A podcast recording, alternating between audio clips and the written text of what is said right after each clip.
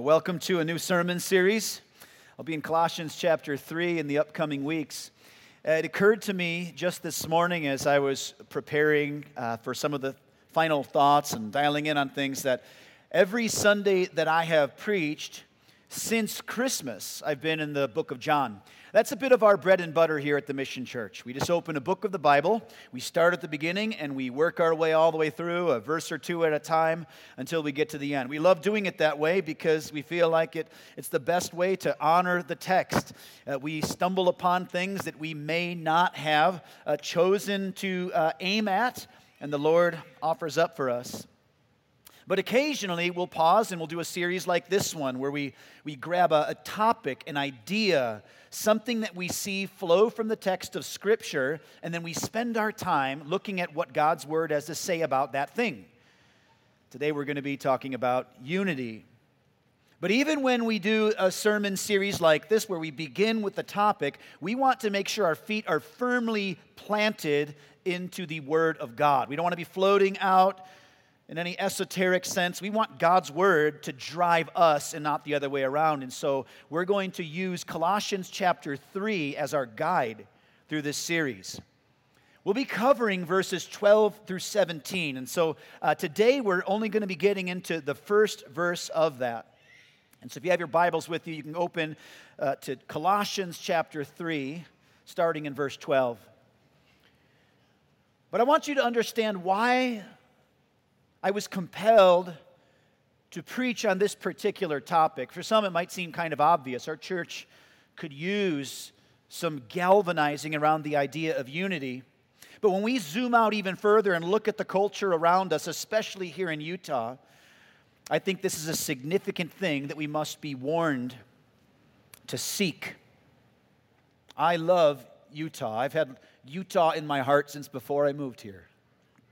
God put that on our hearts about 10 years ago, a little more than that now, for us to move out here and to be part of Christian life and kingdom building for the glory of God. There are many needs here. You know, one unique thing about Utah, and you know this if you've lived here for any length of time, is that unlike the great majority of other parts of the U.S., Utah has never been predominantly Christian. This is the only state that was neither founded by Christians nor has enjoyed the fruit of a significant Christian presence. Even today, Utah's population, Christian population, is less than 3%. And there are areas of Utah where hundreds of thousands of people live in an area that's less than one half of 1% Christian. 1 John 5 19 says that we know that we are from God and we have overcome the evil one, and the whole world lies in the power of the evil one. So it's true to say then that Utah, think about this, Utah has been firmly in the grip of the enemy since the fall.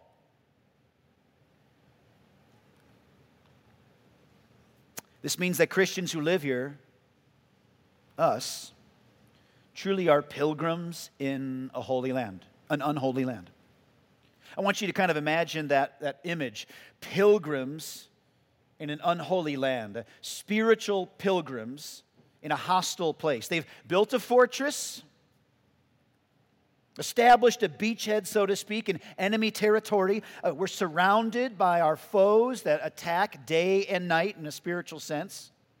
Now, by God's grace, pilgrims are under God's spiritual protection. So much so, the Bible even goes on to say that we've been born of God and therefore have overcome the world, that the believer is protected by God, the evil one does not touch him. 1 John 5 says. So if the enemy outside of the gates, outside of the fortress, seeks to destroy, but cannot touch them from those external forces, in other words, we are largely, as believers, spiritually protected from external attacks, what then is the pilgrim's greatest threat? And the answer is division from within. When the enemy can't win with attacks from the outside, he seeks to poison and destroy from within, a turning on each other. This has been his way since the beginning. Since the earliest days of Acts, where the believers were uniting together and growth was happening and spiritual maturing began to take place and miracles were taking place and people getting baptized in large measure. And all of a sudden, there were moments of conflict. And people had to deal with that. This is why the New Testament authors repeatedly warn us of the destructive potential of division amongst believers and encourage us to stand united to stand in unity. I'm going to read through Colossians 3 12 through 17. This is one such place where a New Testament author encourages and warns believers regarding unity. I'm going to read 12 through 17 because that's our text. If you guys want to spend some time on that with your families over the course of the next month or so, that might be really fruitful. Be better prepared as we walk on in here. We'll read through that text, I'll pray, and then we're really going to spend all of our time in just chapter 12, uh, verse 12 this morning. Let's read the text.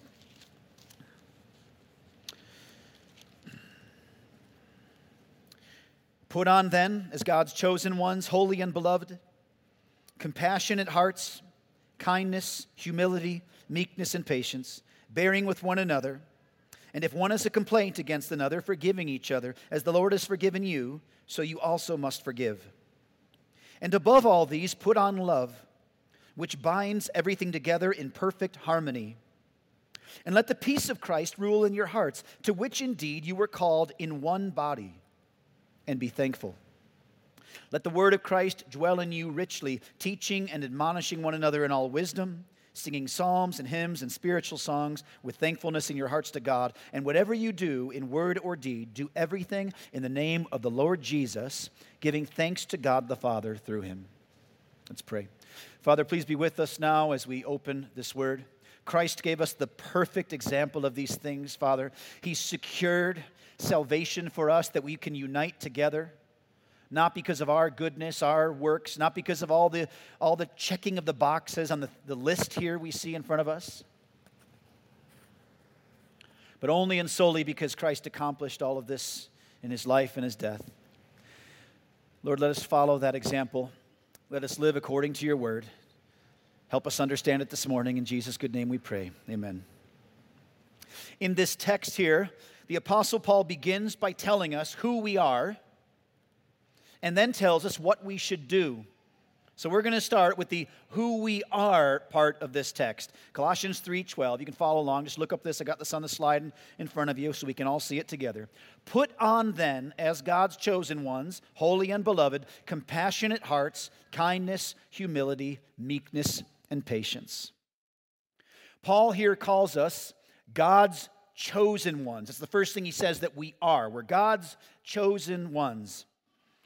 Jesus even says in John 15 uh, to, his, uh, to his disciples, He says, You did not choose me, I chose you. So often the Bible reminds us that we are a chosen people, selected. You know, there's a whole genre of films, uh, movies that appeal to the, the sports dramas where uh, a coach is uh, set upon a group of a dysfunctional people in a team, and he has to come in and clean house and clean up the team. I'm thinking Mighty Ducks. That was one like when I grew up watching Mighty Ducks, and the coach shows up and goes, "You got to be kidding me! I'm their coach. This is my team." There's that kind of reluctance for these that he got stuck with. This is just not at all the way that it works with God. God's not stuck with you if you're a believer. He wants you. He has chosen you. That's why Ephesians 1 even tells us that God chose us in Christ before the foundations of the world. So, so not merely were we chosen, we were chosen in Christ. That means according to his perfections, according to his worth, not according to you being good. So it's not as though there's some cosmic dodgeball tournament and God's choosing, I like you and you, and I'll pick you and you, according to some merit, some condition met in us. Popularity contest, speed, size, ability. Nope. Not any condition met in us, but a condition met alone in Christ. And when? Before the foundation of the world. This means that we're not God's plan B. I, I can take this team. We're not his safety date. We're his first choice. If you're a believer today, there's no mistake.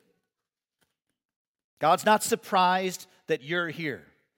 This was always the plan. Before the dinosaurs lived and died, God had chosen who would be his. We are God's chosen ones. That's where Paul starts. We're his chosen ones. We are also his beloved. We are also his holy ones. And that's what he says next holy and beloved. If you're a believer, you are called holy. Holy. That's set apart. That's made for something special and significant and different. You are not different from the world because you perform better works. You are different from the world because God has adopted you into his holy household. Now, of course, you and I should aspire to honor and obey him fully. We should put to death whatever sin is in our lives. This is called mortifying sin in our lives. We should make war on the flesh. We should set our heart to do what is right. But listen carefully that is not what makes you holy. You are holy because God declares you to be holy. Even before sanctification begins its work, that's God working on you to conform you into the image of His Son, to make you more like Jesus over time. Even before that work starts, even before that work commences and concludes, in the end, you are already made, declared holy. Some people think that you become holy by your own effort. Do holy things to be holy. Other people think that God made you holy and therefore God doesn't care what you do at all. Because He said you're holy, doesn't care what you do. Neither of those things is true. You should live holy because you are already declared holy. I want to show this to you earlier in the book of Colossians, in Colossians chapter 1. Paul writes, And you who once were alienated and hostile in mind, doing evil deeds, it's all of us, he has now reconciled in his body of flesh by his death in order to present you holy and blameless and above reproach before him. That's how that works. The basis for your holiness as a believer, the reason that God can call us holy, is not because of your works, but because of the death of Jesus on a cross for your sins. If you're not a believer here today, we're, we're eager to have you here. We want for you to hear this. As believers, we are called holy. That is true. But we are not holy because we've done better things than you, because we've cleaned ourselves up better than you, because we're smarter, we're wiser, we've cracked the code spiritually. That's not what makes us holy. We've been made holy in the same way we want for you to be made holy. We want for you to see that you're not holy in and of yourself. You're a sinner. And therefore, you're deserving of God's just judgment. You need to be forgiven of your sins. And that can only happen if those sins are paid for. And you can't pay for your own sins. God demonstrates his love for us in this that while we were still sinners, Christ died for us. Jesus lived the perfect life that we ought to have lived, earning perfection, eternal life. He did not deserve death on a cross, and that's what he got. Why? Whose sins did he die for? The answer is the sins of everyone who will ever believe. If you're not a believer today, this is what we want for you. We do want holiness for you, but not a holiness that you could attain because you can't. We want for you, just as every believer who's come before, to repent of sins, turn from all the things that we have turned to instead of Christ, and turn to Him. Believe in the Lord Jesus Christ and you will be saved. If you're not a believer today, this is what we want for you today. Before you leave, hang out with us at the picnic afterward, talk to someone before you leave. You need to hear this gospel. Believe in the Lord Jesus Christ and you will be saved. Any one of the believers here would be thrilled to talk with you about this today. And then, not by your own works, and not after a long season of proving yourself and working all those nasty sins out and getting some distance between you and the bad stuff, you'll become holy like us. No, immediately you will be declared holy. Because as the Father looks to his Son, Christ, that's where you reside. The summary of the New Testament teaching on holiness is this If you are a believer, God's made you holy, now act like it. So here Paul calls us holy and beloved. Beloved, beloved, you are loved by God. You are chosen one, holy. You are beloved, loved by God. You know, the, the root of that word, beloved, there is agape. That's the root of that word. And if you've been a Christian for, Christian for any length of time, you might have heard uh, pastors bring this up in a sermon before. There's a bunch of different Greek words in the New Testament and even outside of the New Testament uh, that we can translate into the word love as the word love in English. Okay, we've got words like eros, that's uh, a romantic kind of love. Phileo, that's a, a brotherly love. Storge, that's kind of a familial, parent to child kind of love. But agape, agape is an unconditional love. It's a sacrificial love. It's a selfless love. It's the love of the perfect Father to us. It's a divine love. That's the word there. That's the word being used here. Beloved, agape. It means literally to love, to prize, to express fondness for, or treat with affection. When I was a kid before, I remember hearing my parents sometimes say, you know, when we had a hard back and forth and the teen year battles, and they'd be like, you know, I, I love you, but I don't really like you very much right now. you know? The kind of love that our perfect Father has for us is the fondness, the, the self sacrificial, the unconditional love. We are beloved. This is why Romans 8, 38 through 39 is such an awesome refrain for Christians. We sing it, we, we, we emblazon this, uh, this on our hearts. We, we, we, we put this on billboards and bumper stickers and t shirts because it's just such a truth that we need to go back to time and time again. For I am sure that neither death, nor life, nor angels, nor rulers, nor things present, nor things to come nor powers, nor height, nor depth, nor anything else in all creation will be able to separate us from the love of God in Christ Jesus our Lord. If you grew up in a home where you felt loved by your parents, particularly a father, you have an enormous advantage over others in the world. And even if you did not have that kind of upbringing from your earthly father, as a believer, you do have that kind of perfect love from a perfect father in heaven. And some of you might just need to be reminded by that today. You are loved by God. You are agape, unconditionally loved by God. So here Paul starts this part of this book, and he reminds us we are the chosen ones, we are holy, we are beloved. That's who we are. Now he turns his attention to what we should do. He says, Put on then, as God's chosen ones, holy and beloved, Compassionate hearts. He's going to actually give five things here, you'll see. Compassionate hearts, kindness, humility, meekness, and patience. These are hard to divide entirely out because when they're present in the life of a person, they overlap so much, it's hard to say what's kindness, what's meekness, what's humility. It's kind of hard to do that. But I want to just look at these things with you in the remaining time that we have. But first, put on is where he begins. Put on then. What's the first point? Peace takes effort. Everything he's about to teach us here is a desire to unify, for there to be peace amongst fellow believers. And this is what you're going to have to do in order to make sure that that's true. Put on, then, these list of things. Put on then. You know, no one has ever stepped out of the shower, tripped into a pile of laundry, stood up fully dressed. Oh, that's great.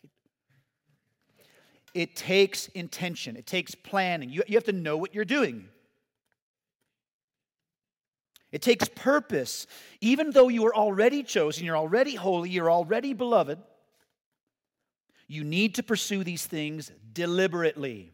It's not our default. Our default is entropy, from chaos to dis, from, from order to chaos. That's the default. It's elusive peace. That's why the author of Hebrews tells us that peace is this kind of way that you need to literally strive for it. Strive for peace with everyone, strain for it. You gotta, you gotta hunt it down, chase it. You gotta pursue it. It's hard to catch and even harder to retain, harder to keep, but it's worth the hunt. Believers, this is your job. This is your duty as believers. Pursue these things. All together, we must pursue these things. We must put them on. These are not the things that just default mark us through the things that will take effort. So if you're ever wondering, wondering why, why is peace slipping away? in this relationship with this person? Why is peace slipping away in this group that I used to be close with, in an entirety of a church, in a family, in a nation? Why is it slipping away? Because that's what peace does it runs away. It's like that wild cat you bring into the house. The second the door opens, it's looking for a way out. And so, we have to hold on by putting on these things. What are the things? He starts by saying, compassionate hearts. Put on compassionate hearts. Compassion. This is a feeling of sorrow or deep fondness or tenderness for one who is suffering or experiencing misfortune. That's what compassion is as a biblical definition. You know, the word compassion in English comes from Latin, as many of our words do. Uh, com is, is together, like with together, and passion is suffering. So, literally, the word compassion means suffer together, suffer with someone. Someone's enduring a trial, they're going through a suffering or a struggle, for them to not do that alone. Compassion doesn't let people struggle alone. That's what compassion is. And we're told to put on compassionate hearts. That's, that's literally deeply in us. If you, have, if you have the King James Version in front of you, instead of the word heart, it says bowels. That's the way the ancients thought about the, the source of, a, uh, of our soul's desire to do things in, deep inside of us. Compassionate heart coming from within. That's what we're supposed to have for each other. In the Bible, this word is also rendered mercy or sympathy. Have that on other people. God is called the Father of mercies, a Father of compassion in Second Corinthians. And sometimes this is all we can offer. This is, this is all we have to give to somebody else who's going through a hard time. We don't have the answers, we don't have the solutions. It's not that we're so wise or strong or that we're able to drag them up and out of the suffering. We climb down in the pit, we hug them, and let them know they're not alone. Sometimes that's all we can offer, and that's enough. In relationship with others, you need to be always ready to offer compassion because suffering is a default certainty amongst people. It's common.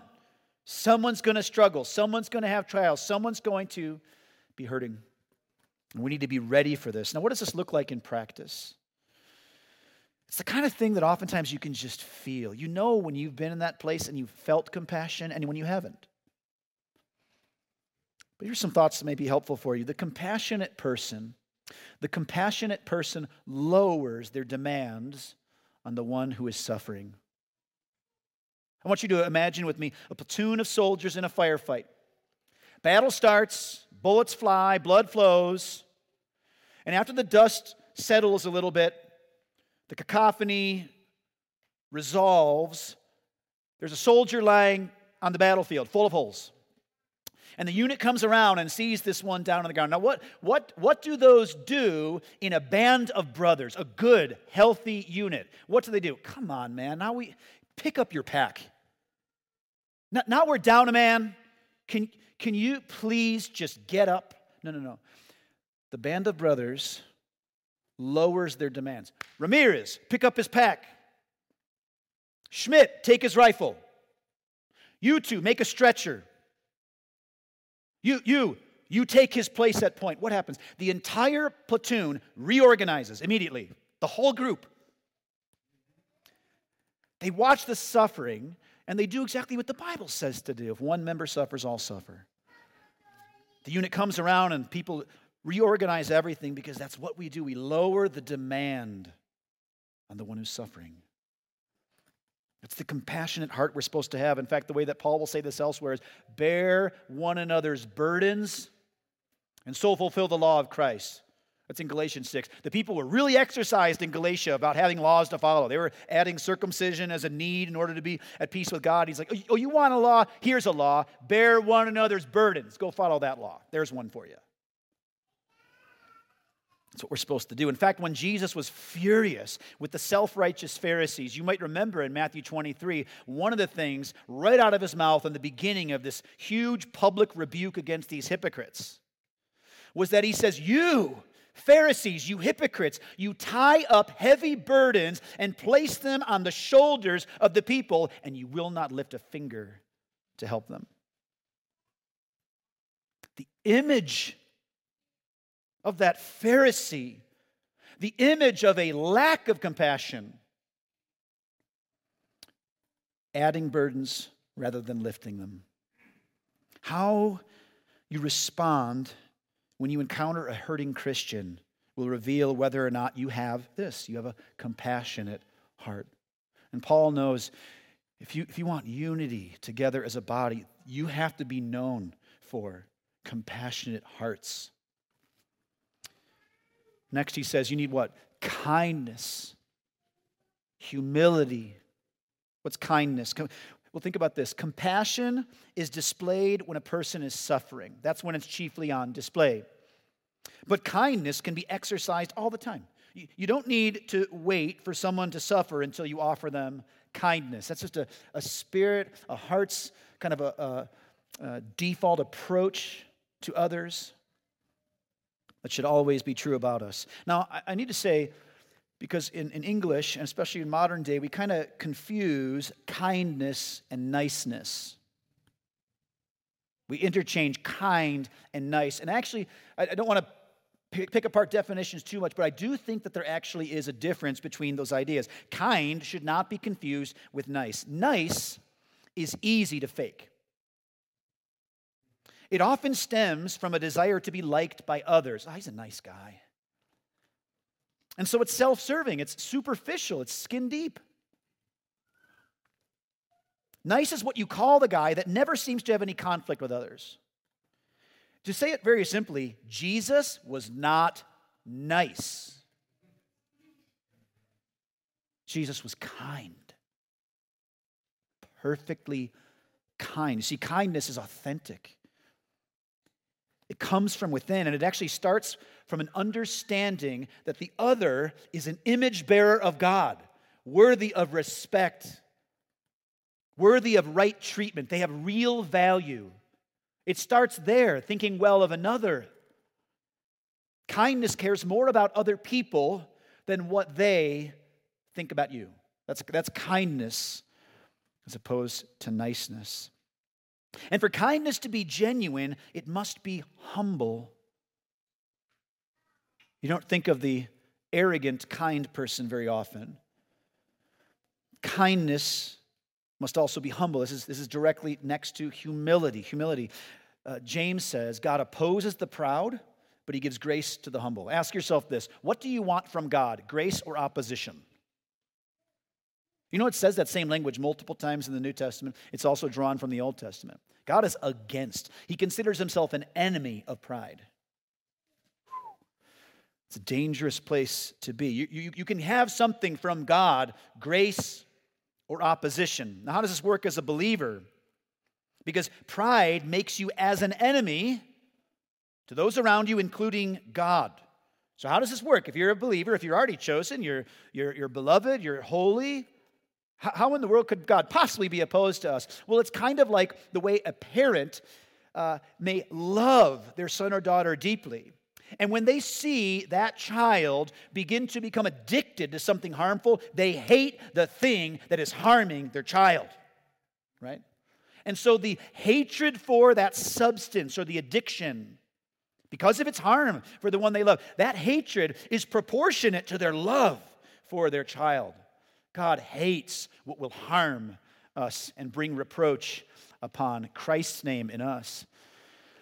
And so God hates pride, and he says this repeatedly. He will be opposed to that. And in his great love for you, he may crush your pride. And if you're too tied to your pride, that may be pretty painful. Humility is the demand. If you harbor pride in your heart without dealing with it, things are going to go very poorly for you. Few things will more quickly destroy relationships in your life than pride. More quickly do that. And we're warned of this all the time. Now, I just want to let you know pride can show up in several ways. I, am just picking this apart a little bit. We see uh, the way the Bible talks about pride, we see examples of this all over. And I just want to show maybe a few ways that pride may manifest itself. How do we observe that being pride? How, if you're self diagnosing, can you know, oh, that, that's actually pride at work in me? First is the classic and obvious arrogance. Arrogance.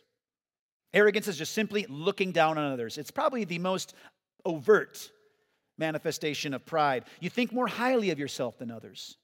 You compare yourself with others all the time, and you mentally score people in various categories. You're a better parent, you're smarter, you make better financial decisions, better decisions on what to wear or buy or eat. You're a more faithful and wise Christian.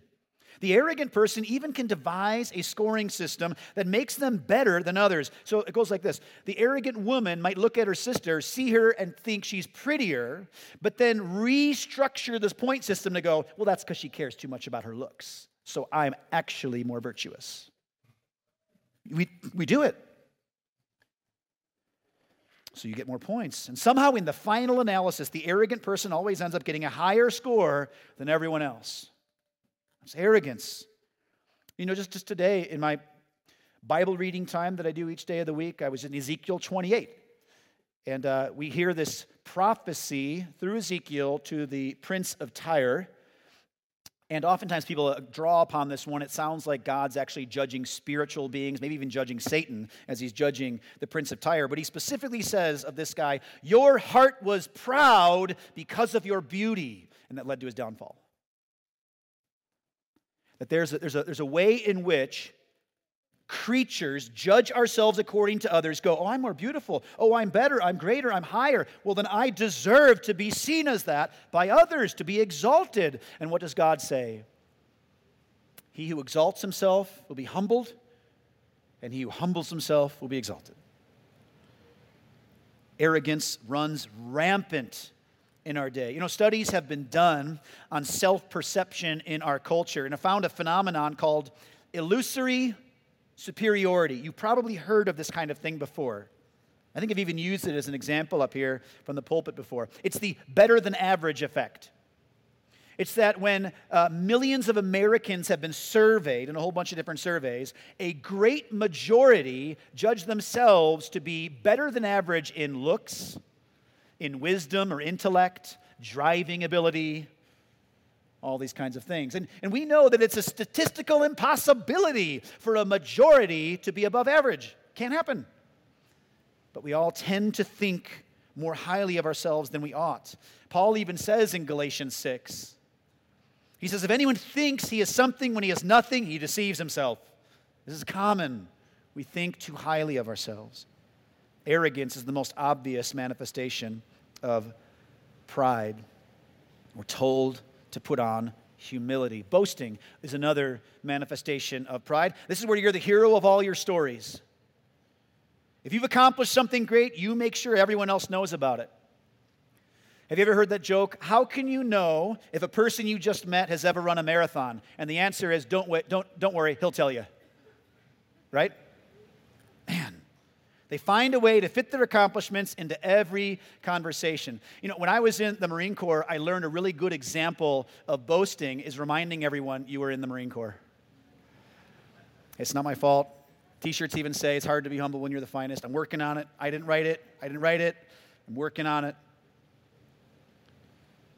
When you try to find a way to get your good achievements in, you, I want you to know all I've accomplished. That's boasting. It's a very obvious an overt way that pride manifests itself. Stubbornness is another way pride manifests itself. Do you have to get your way all the time? Do you refuse to yield to others? Do you have to have the last word in an argument? If so, you might be stubborn. And this is a manifestation of pride. Do you have a hard time admitting you're wrong? The stubborn person even has a hard time listening to other viewpoints because as the person's talking, they're coming up with their solution, their answer to those things, even before they finished hearing. Proverbs 18 13 says, The one who answers before he hears, it is his folly and shame. That's so natural in so many of us. Stubborn. Are you stubborn? Maybe someone you live with is stubborn? That's the way pride manifests itself. Self centeredness is another way. Self centeredness. Self centeredness. This is where your three favorite words are me, myself, and I. You see yourself in every single situation. Someone else is having a hard day. Well, I have had a hard day. Someone else needs some help. Well, I, I, I need help. Someone else achieved. Well, once I achieved better, right? That's self centeredness. This one is especially sneaky as pride because this is how it can show up in ways that don't always seem like pride at first. Maybe you don't think too highly of yourself. Maybe you simply think too much about yourself. That's still self centeredness. You're constantly worried about how others perceive you. So some people stand in front of the mirror for hours and they go, I am beautiful. I'm amazing. I'm better than others. That's very obviously self centeredness and arrogance on display. But others stand in front of the mirror for hours and they say, I'm ugly. Nobody likes me. And it's not arrogant, but it's self centered. Why? Because the problem is that you're standing in front of the mirror for hours. You're thinking too much about yourself, even if not too highly of yourself. And it's a tricky way the enemy lets pride in to a person that may not always seem to be susceptible to that. Now, now luckily, there's a very easy test you can perform to determine whether or not pride could be a problem for you. You take two fingers like this and you put it right here, and if you feel a pulse, you can be assured pride might be a problem for you. This is the root of all sins in some measure can very likely be traced back to a wrong thinking of the self, some measure of pride. This is why the Bible repeatedly warns to be humble. He just says it here put on humility. Philippians 2 3 through 4 says, Do nothing from selfish ambition or conceit, but in humility, what, what do you do in humility? Consider others more significant than yourself. Let each of you look not only to his own interest, but also to the interest of others. See, there's ways to combat that pride. Think better of others, think they are more significant, care more about their needs and interests even than your own, and we can battle against it. That's how we can put on humility. What's next in the list? Meekness and patience. Meekness is oftentimes associated with humility. In fact, sometimes people just kind of interchange those words. They seem so similar, and they are very similar. Meekness is a gentleness, it's a courteousness, a considerateness. It certainly works together with humility, but it's a disposition with which we deal with others. And we're told repeatedly in the Bible to deal with both believers and unbelievers alike with gentleness. There should be a spirit of gentleness and meekness about us as believers. Not always bowl in China shop, but gentle with one another. It's one of the fruit of the Spirit gentleness. Additionally, one of the fruit of the Spirit is also patience. Patience. If you're a believer, God is working on you. He's working on you right away. The moment you become a believer, He starts working on your heart, chipping off the parts that He needs to go away, and building up the things that need to be strengthened. We call this sanctification. And he's working on the other Christians in your life too at the same time. He works on you and he works on them. And when is it that that work will be complete? Who remembers in Philippians chapter 1 verse 6? He who began a good work in you will carry it on to completion when at the day of Christ Jesus our Lord. That's at the end. That means the work continues all the way until you die and stand before the Lord and no longer have sinfulness attached to you. That is when that work is complete and not until and so, we must expect that there will be people around us in every circumstance. We're just going to need to be patient with the process of sanctification. God is working on those people, He's working on you. Be patient, patient with other people. You know, I think that oftentimes we have a priority list in mind of the things we'd like God to work on in our partner in our kids, and the others in our life. Hey, God, it's really annoying how my partner does X. Can you sanctify that out first? Put that up here. That one, uh, just get that out, please. And God's like, no, that's like seventh on the list. We'll get there 15 years from now. And we're going to have to be what? patient with God's working on us in that. We're going to have to wait and know it's going to take a long time. And as He's working on others, He's working on us. And His order of priority in sanctifying is often so different than ours, and He is the perfect, wise King. There's so much more to be said on all of these points. But this is what I need you to know the enemy is aching to destroy believers. He is aching to divide Christians one from another. He is aching to get in. His only hope for slowing the advance of Christ's kingdom is that the church would turn in on itself and bite and devour one another because it is an absolute certainty we win. The stakes are high. Talking about eternity, immortal souls of the lost of this world. And they are watching. The Bible repeatedly tells us that our goods should be our, our, good deeds should be done. Our living according to these things should be done in such a way that the world observes and sees your mighty, glorious good deeds and glorifies our Father who is in heaven. That's what's going to happen.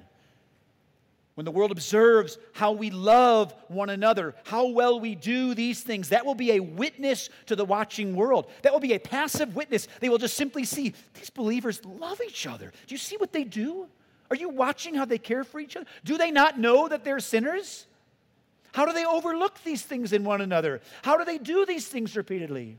Because we get to draw on the perfect well of Christ, where there is no lack of any of these things whatsoever.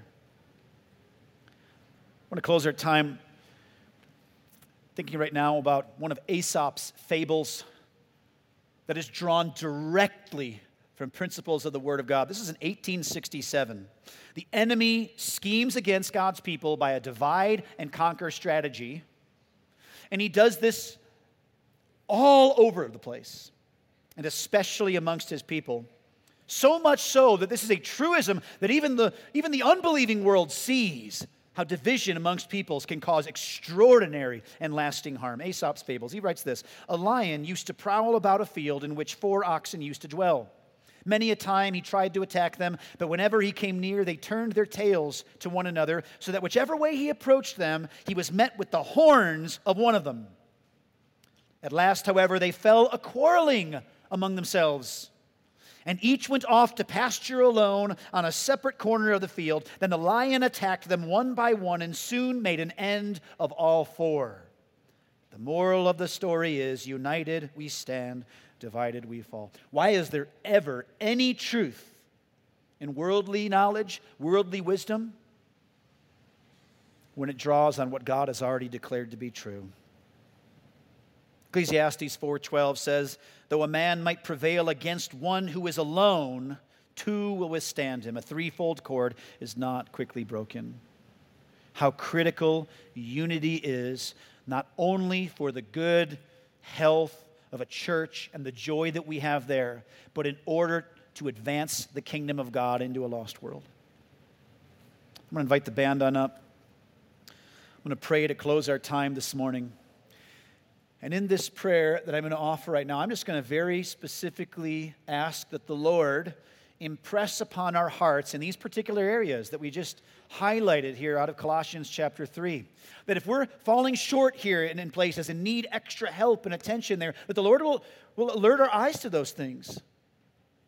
That we will be helped by one another to be sanctified in these ways, and that we will see these as important to attain and to pursue, that as elusive as peace is, it's worth the hunt. Let's pray. Father, I just, I, I know that my brothers and sisters, because we are human, will struggle with so many sins and errors and all kinds of issues. To, to one degree, Lord, we don't need the enemy to do anything in order to divide because we carry the seeds of division within us simply in our sinfulness. But Father, we know also that the enemy seeks to divide, to conquer, he wants to undermine all of Christ's work in building his kingdom. And Father, while he cannot possibly win the game, His loss is certain, it is determined. Father, it may victory for us come at a high cost in our day whenever we don't unify and seek the things that Paul wrote into Colossians 3. Lord, I pray that these things would become more and more part of the reputation of the people of the mission church, that we would, we would put on, as God's chosen ones, holy and beloved, compassionate hearts, kindness, humility, meekness, patience. Lord, let these things mark who we are as believers, and not because we have so diligently done all the right checking of boxes in order to attain it, but only by an overflow of your goodness to us, that we would not celebrate how wise we have been in attaining these things, but that we would just celebrate the wonderful and merciful and gracious gifts of God and unity at our church. Lord, we beg you for unity. Bring us together, make us resilient to the enemy's attacks. Give us together fruit that we can share and a huge spiritual meal with one another, celebrating all that you have done in bringing us together. God, I pray for I pray for households, I pray for families, I pray for fathers and mothers to be further united, for marriages that need to grow and be strengthened, Lord, for you to you to give them relief from the enemy's attacks, that you'd show us our own errors, that we wouldn't just point our finger at everything else someone else has done wrong or their shortcomings or failings, that we would care most about how we have not honored you living holy according to our declared status of holy that you've already graciously given us. So, Father, teach us how to do that well. Build us up. Teach us how to unite and not divide. Teach us how to grow so much in this area that we pass on these learnings to the next generation and beyond. That our children and our children's children would learn how to be resilient against these common wiles of the enemy to destroy and that we would be a church filled with joy as we pursue and attain these things according to your gracious measure. In Jesus' good and holy name we pray. Amen.